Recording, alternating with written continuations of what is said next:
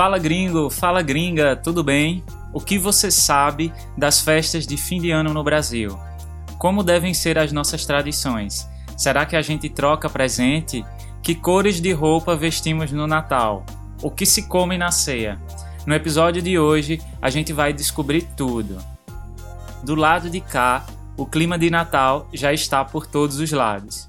E quando eu falo de clima de Natal, não quero dizer exatamente desse tempo frio que a maioria de vocês está habituada. Estou falando da ambientação, da atmosfera, as ruas cheias de luzinhas, guirlandas penduradas nas portas dos apartamentos, árvores montadas nas salas e dos restaurantes lotados com grupos em confraternização. Diferente de muitos países, no Natal do Brasil faz muito calor. É basicamente o início do verão e, em se tratando de um país tropical, o início do verão aqui já é muito quente quente o bastante para derreter qualquer boneco de neve num piscar de olhos. Quer dizer, muito rápido. Ainda em novembro, as ruas começam a ganhar elementos natalinos, especialmente as lojas e shoppings.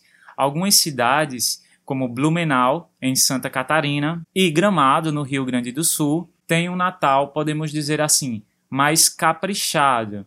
As prefeituras das cidades investem nisso para atrair o turismo no final do ano. Mas, de um modo geral, eu diria que o brasileiro não se engaja tanto com o Natal a ponto de decorar exageradamente o exterior da sua casa, colocar um monte de luzes, etc.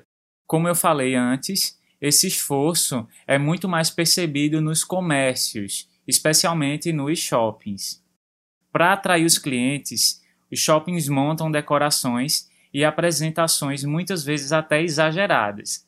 Para inaugurar a decoração de Natal, por exemplo, muitos shoppings contam com a chegada do Papai Noel, que é um dos eventos mais esperados pelas crianças. E nesse momento, os brasileiros não economizam na criatividade.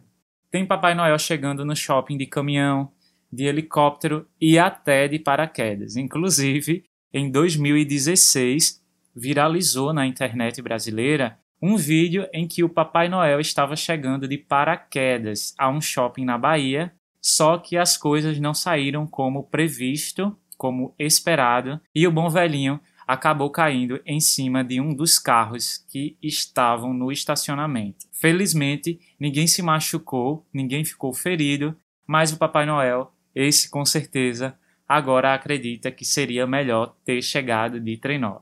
Por falar em shopping, o comércio varejista nessa época fica literalmente em uma loucura. Os brasileiros geralmente deixam a compra de presentes para a última hora e o resultado você já deve imaginar: ruas lotadas, filas enormes. A gente chama isso de vucu vucu, é uma expressão para dizer que tem muita correria. É um vucu vucu danado.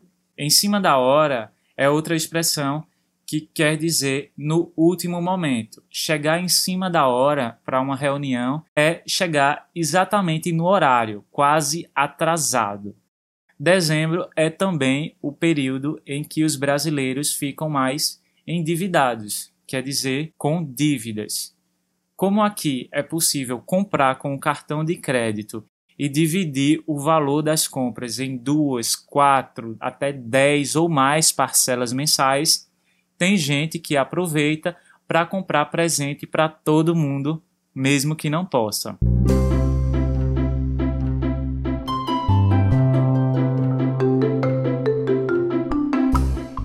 Já que estamos falando de presente, que tal deixar uma avaliação de presente para o Fala Gringo lá no iTunes? Cada pessoa que deixa um comentário lá, além de ajudar o podcast a crescer, está ajudando também a outras pessoas do seu país a encontrarem o Fala Gringo mais facilmente. Se você encontrou o podcast por acaso por aí, muito provavelmente foi graças a alguém que colocou umas estrelinhas lá pra gente. Que tal fazer o mesmo e ajudar essa comunidade a crescer?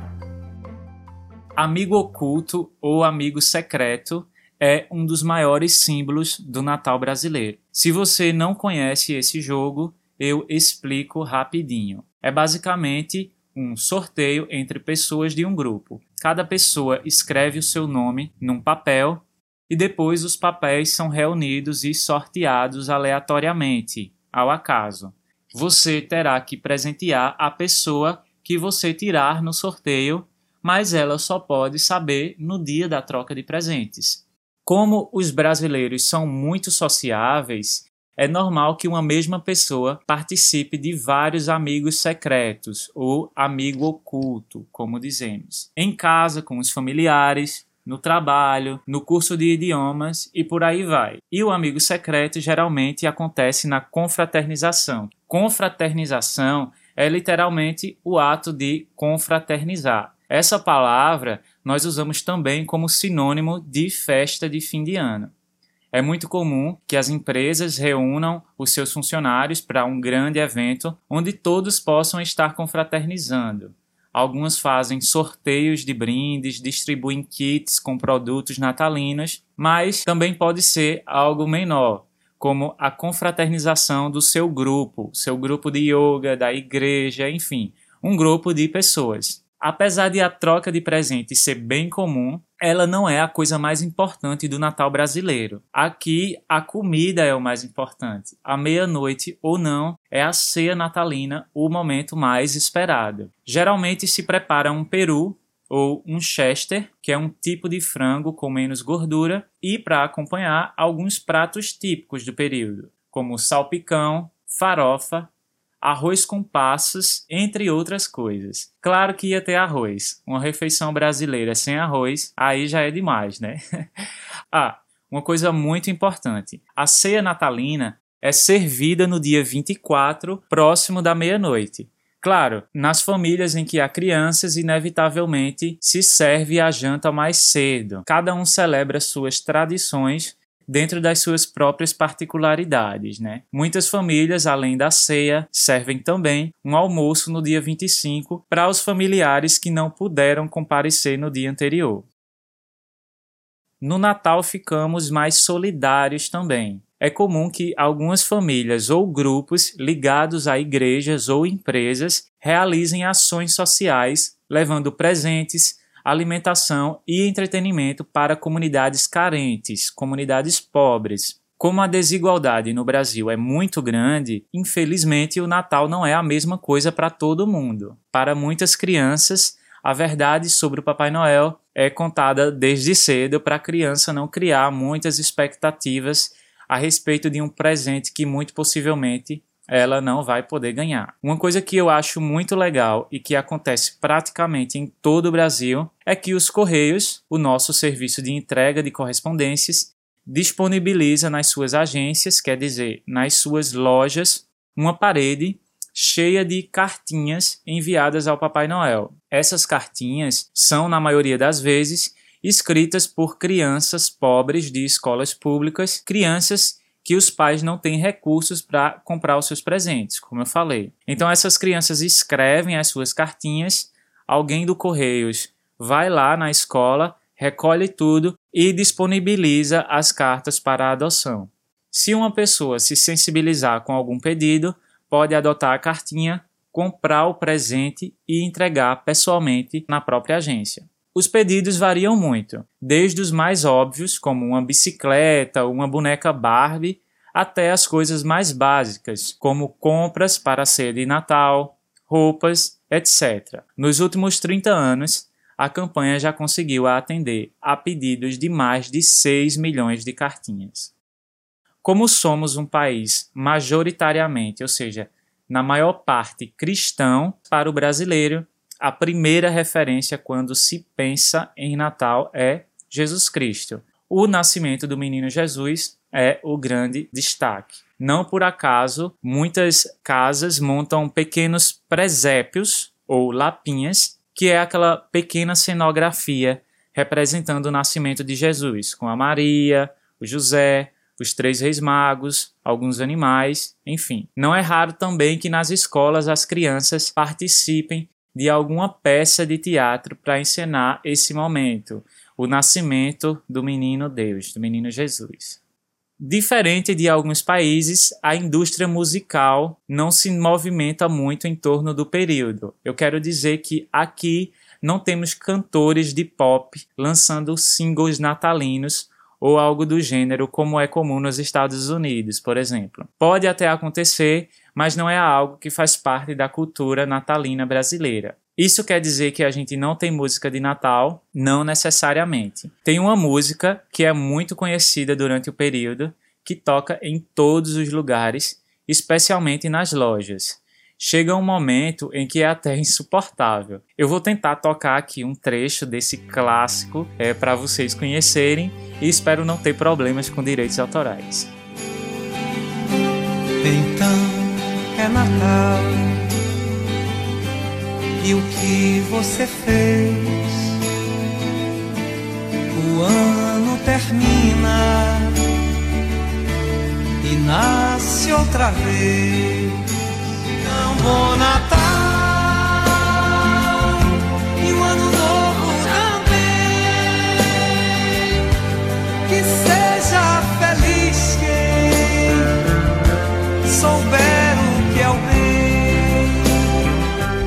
Ainda falando de música, outra tradição nossa é o especial de Natal com Roberto Carlos na TV. Roberto Carlos é um cantor muito famoso no Brasil que fez muito sucesso na década de 60, então se tornou uma tradição de ter o show desse cara na TV na noite de Natal. Não é o tipo de música que eu gosto, mas tem muita gente que adora, especialmente as mães, avós e tias que viveram essa época, anos 60, a época da jovem guarda, como costumamos chamar. Agora vamos falar de Ano Novo, da festa de Réveillon à brasileira. Ano Novo no Brasil é quase como o Natal. Também reunimos amigos e familiares, só que com um pouquinho mais de festa e animação. Assim como na maior parte dos países de tradição ocidental, nós também comemoramos o Réveillon entre 31 de dezembro e 1 de janeiro. É uma época em que muitos brasileiros viajam especialmente para as regiões das praias. Sim, porque não tem coisa mais brasileira que passar o ano novo, a virada do ano, como chamamos, na praia e assistir uma queima de fogos de artifício à meia-noite. Fogos de artifício se você não pegou ainda, é o nome que damos para firework. Eu mesmo já vivi essa experiência de passar o Réveillon na praia e ver a queima de fogos de artifício. Geralmente dura cerca de 10, 15 minutos, depende do lugar, e é algo realmente muito legal. Sem contar que a festa de Ano Novo se estende por toda a noite. Como o Brasil herdou várias tradições das religiões de matrizes africana e afro-brasileira, como candomblé e umbanda, é muito comum ver pessoas lançando suas oferendas ao mar na noite de Réveillon. Oferenda, nas religiões afro-brasileiras, é o nome dado a sacrifícios em que os praticantes se desfazem de um bem material em homenagem a um orixá ou entidade espiritual. No Ano Novo, as oferendas são para Iemanjá, a Orixá, que é a rainha dos mares. Por isso as pessoas colocam suas oferendas nos mares. Geralmente é um tipo de barquinho com flores, perfume, alguma fruta e eles soltam aquilo no mar. Orixá é o nome dado a essas divindades. A Orixá e Emanjá, que é a rainha dos mares. Mãe d'água, rainha das ondas, sereia do mar. Mãe d'água, seu canto é bonito quando tem o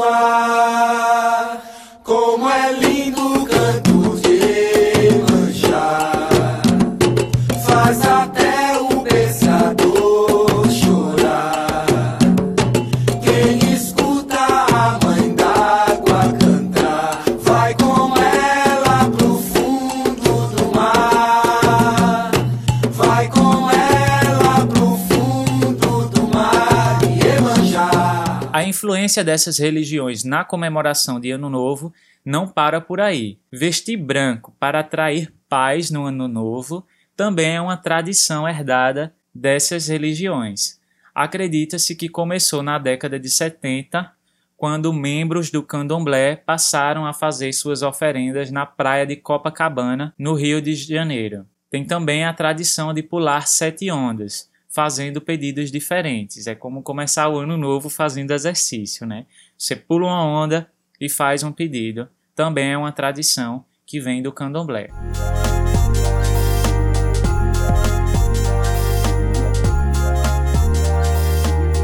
Por hoje, a gente vai ficando por aqui. Feliz Natal e feliz Ano Novo para todos. Esse foi o Fala Gringo, seu podcast de português brasileiro.